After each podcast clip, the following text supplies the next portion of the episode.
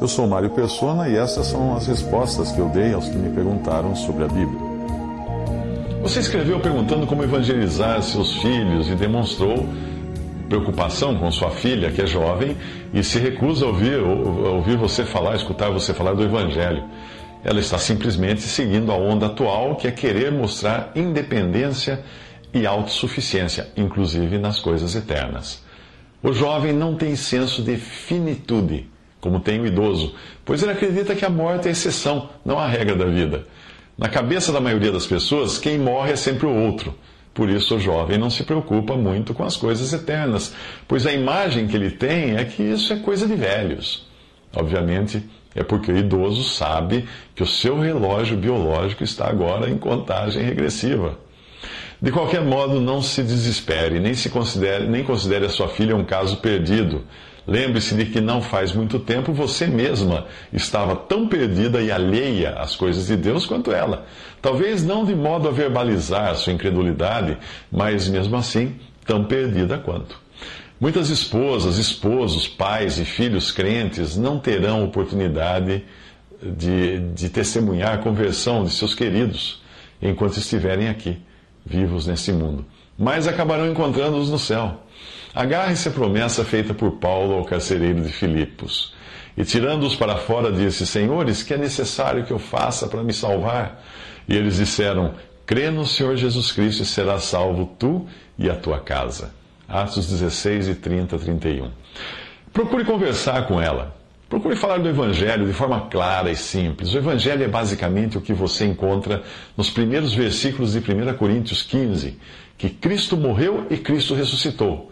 Muito cuidado para não despejar em sua filha um caminhão de versículos que possam até ser bonitos, motivadores, mas que não dão qualquer pista do caminho da salvação. Por exemplo, um versículo campeão, até entre incrédulos, é: O Senhor é o meu pastor, nada me faltará. Salmo 23, 1. Bíblias abertas na sala das casas ou escritórios costumam estar na página desse salmo, pois muitos enxergam isso como um pé de coelho, um tipo de amuleto para dar sorte. O que a maioria das pessoas não vê no versículo, uh, o que a maioria das pessoas vê no versículo, aliás, no versículo, aliás, é apenas a parte que diz: nada me faltará. Pois é o que agrada ao ser humano, que nada falte. Mas poucos pensam nas implicações de se afirmar o Senhor é o meu pastor. Pois não sabem que para Cristo ser realmente o pastor de alguém, é preciso que essa pessoa seja ovelha dele, tenha se reconhecido pecadora, se prostrado por fé aos pés do Salvador, arrependida de seus pecados e confiando que o seu sangue derramado na cruz foi suficiente para limpá-la e sua ressurreição foi a provisão de Deus para justificá-la. Afirmar meramente o Senhor é meu pastor, sem realmente crer nele, é colocar-se de modo informal e exterior sob o senhorio de Cristo, ou seja, adotar para si todas as responsabilidades que recaem sobre aqueles que não ignoram os desígnios de Deus. Sabe aquelas frases de filmes policiais, uh, quando o policial fala assim: tudo que você disser poderá ser usado contra você? Pois é, uma pessoa mesmo que não se converta de verdade, quando ela afirma o Senhor é meu pastor, ela está se colocando sob a responsabilidade da passagem que diz: E o servo que soube a vontade do seu Senhor, e não se aprontou, nem fez conforme a sua vontade, será castigado com muitos açoites. Mas o que a não soube e fez coisas dignas de, de açoites, com poucos açoites será castigado.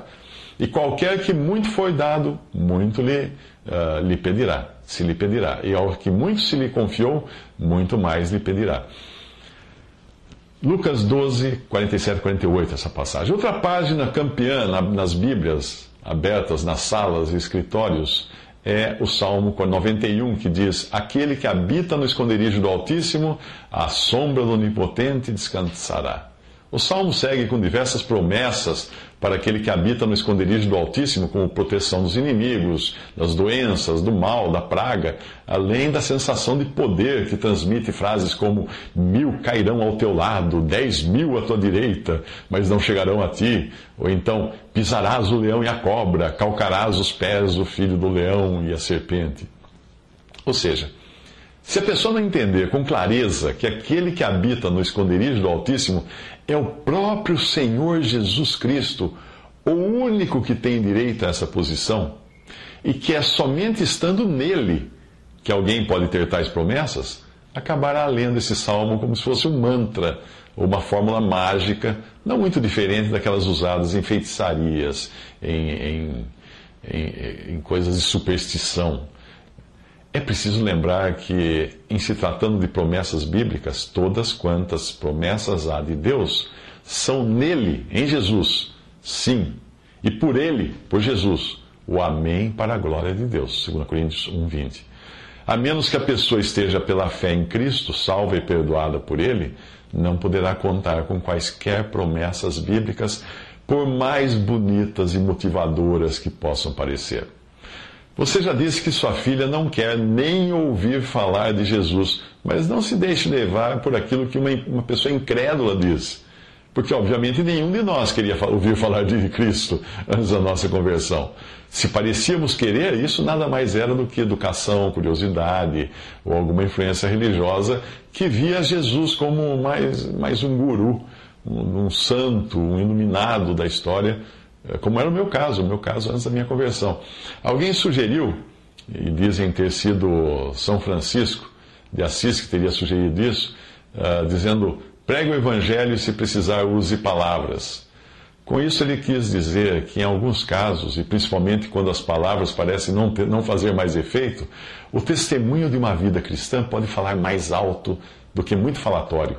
Isso é o que ensina Pedro em sua carta ao falar das mulheres crentes casadas com homens incrédulos, que obviamente não gostam muito de ouvir a palavra de Deus, os seus maridos não gostam. Eh, lá Pedro fala: semelhantemente vós, mulheres, sede sujeitas aos vossos próprios maridos, para que também, se alguns não obedecem à palavra, pelo porte de suas mulheres sejam ganhos sem palavra, considerando a vossa vida casta em temor. 1 Pedro 3, de 1 a 2. Mas eu entendo que nesse caso essa mulher provavelmente, provavelmente já tenha falado de Cristo para o seu cônjuge. Porém, para evitar atritos, cabe, ela acaba então pregando depois com o seu modo de proceder. Lembre-se sempre de que o Evangelho, as boas novas e que Cristo morreu para pagar nossos pecados e ressuscitou para nossa justificação, é o poder de Deus para a salvação de todo aquele que crê. Romanos 1,16.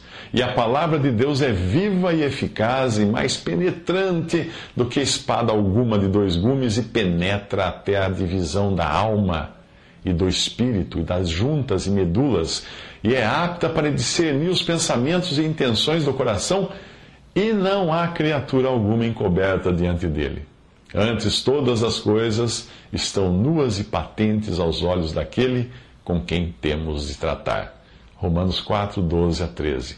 Portanto, é importante que em algum momento a pessoa tenha escutado a palavra, pois o poder não está em quem prega a palavra, mas na própria palavra que é pregada. É um poder sobrenatural e colocado em ação numa alma por meio do Espírito Santo, como a espada que tudo penetra e deixa evidente cada detalhe das vísceras do pecador. Ao entrar em contato com a palavra, a consciência do pecador não fica imune a esse contato. Apesar de Deus ter entregue a seres humanos a tarefa de divulgar as boas novas, e não a anjos, todo o processo de conversão vem de Deus, não do homem, para que toda a glória também seja dada a Deus. Existem algumas dicas práticas para se levar alguém da família a ter contato com a palavra de Deus. Uma é sutilmente introduzir alguns versículos evangelísticos na decoração de sua casa. Colocar um calendário de versículos evangelísticos na parede da cozinha, esquecer algum folheto ou livro em algum lugar da casa, o banheiro é ótimo para isso. Ah, e sempre regar todas essas estratégias com muita oração. Quando eu tinha 10 anos de idade, eu peguei um evangelho de Marcos que caiu literalmente do céu, de paraquedas na rua de casa. Depois que um avião de alguma missão uh, cristã sobrevoou a cidade despejando centenas de evangelhos pequenininhos amarrados em pequenos, em mini paraquedas de papel de seda. Esse evangelho eu li várias vezes, de curiosidade, ainda permaneceu comigo muitos anos depois de minha conversão. Aquela semente certamente ficou plantada no meu coração para germinar 13 anos mais tarde, quando Deus usou outros instrumentos e pessoas para me levarem à conversão. Na maioria das vezes, nem percebemos de quantas maneiras Deus vai afunilando o nosso caminho até nos encontrarmos com Cristo. Folhetos com mensagens evangelísticas são poderosos instrumentos para levar a palavra de Deus onde não é possível chegar com uma mensagem audível, ou seja, pregar diretamente à pessoa. Eu me lembro de um caso de conversão de um homem uh, com um sapato que o incomodava e ele pegou na rua um pedaço, primeiro pedaço de papel que ele viu, dobrou direitinho, enfiou no sapato para proteger o pé do prego que o incomodava. Quando ele chegou em casa e tirou o sapato, descobriu que o papel era uma mensagem do Evangelho. Ele leu e se converteu. Existem sempre maneiras de se evangelizar. Eu, eu, eu colaboro como editora, para a qual escrevi vários, vários folhetos evangelísticos, e você encontra eles hoje na internet também.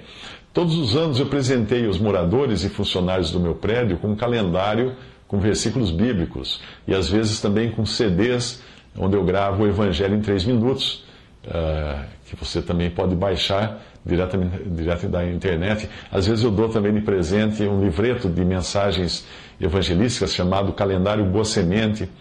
Em duas grandes empresas onde eu trabalhei, eu presenteava os aniversariantes da minha sessão com um exemplar da Bíblia ou do Novo Testamento.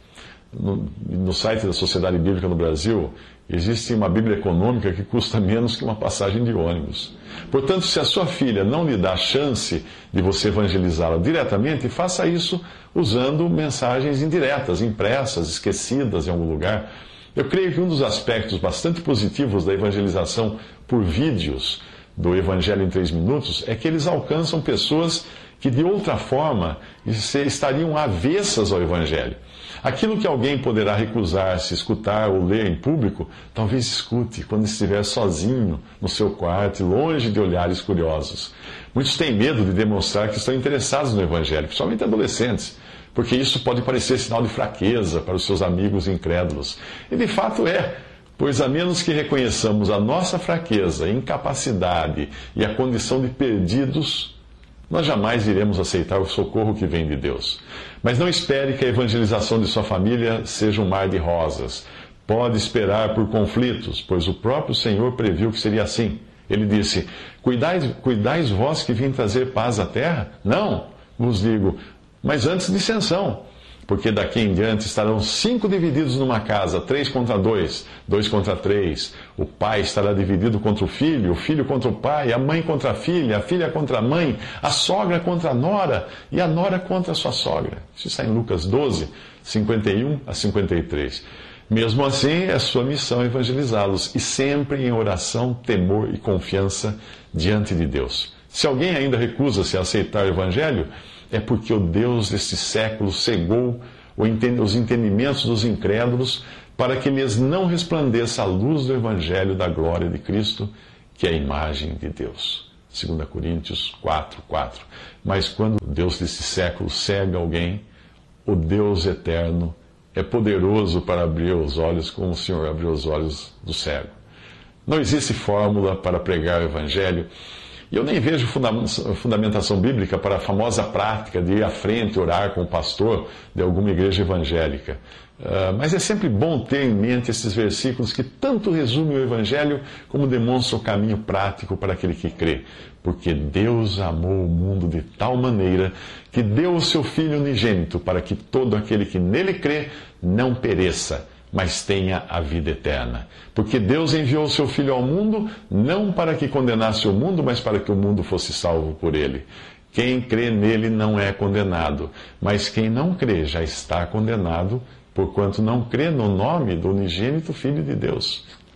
João 3, 16 a 18. Outro versículo.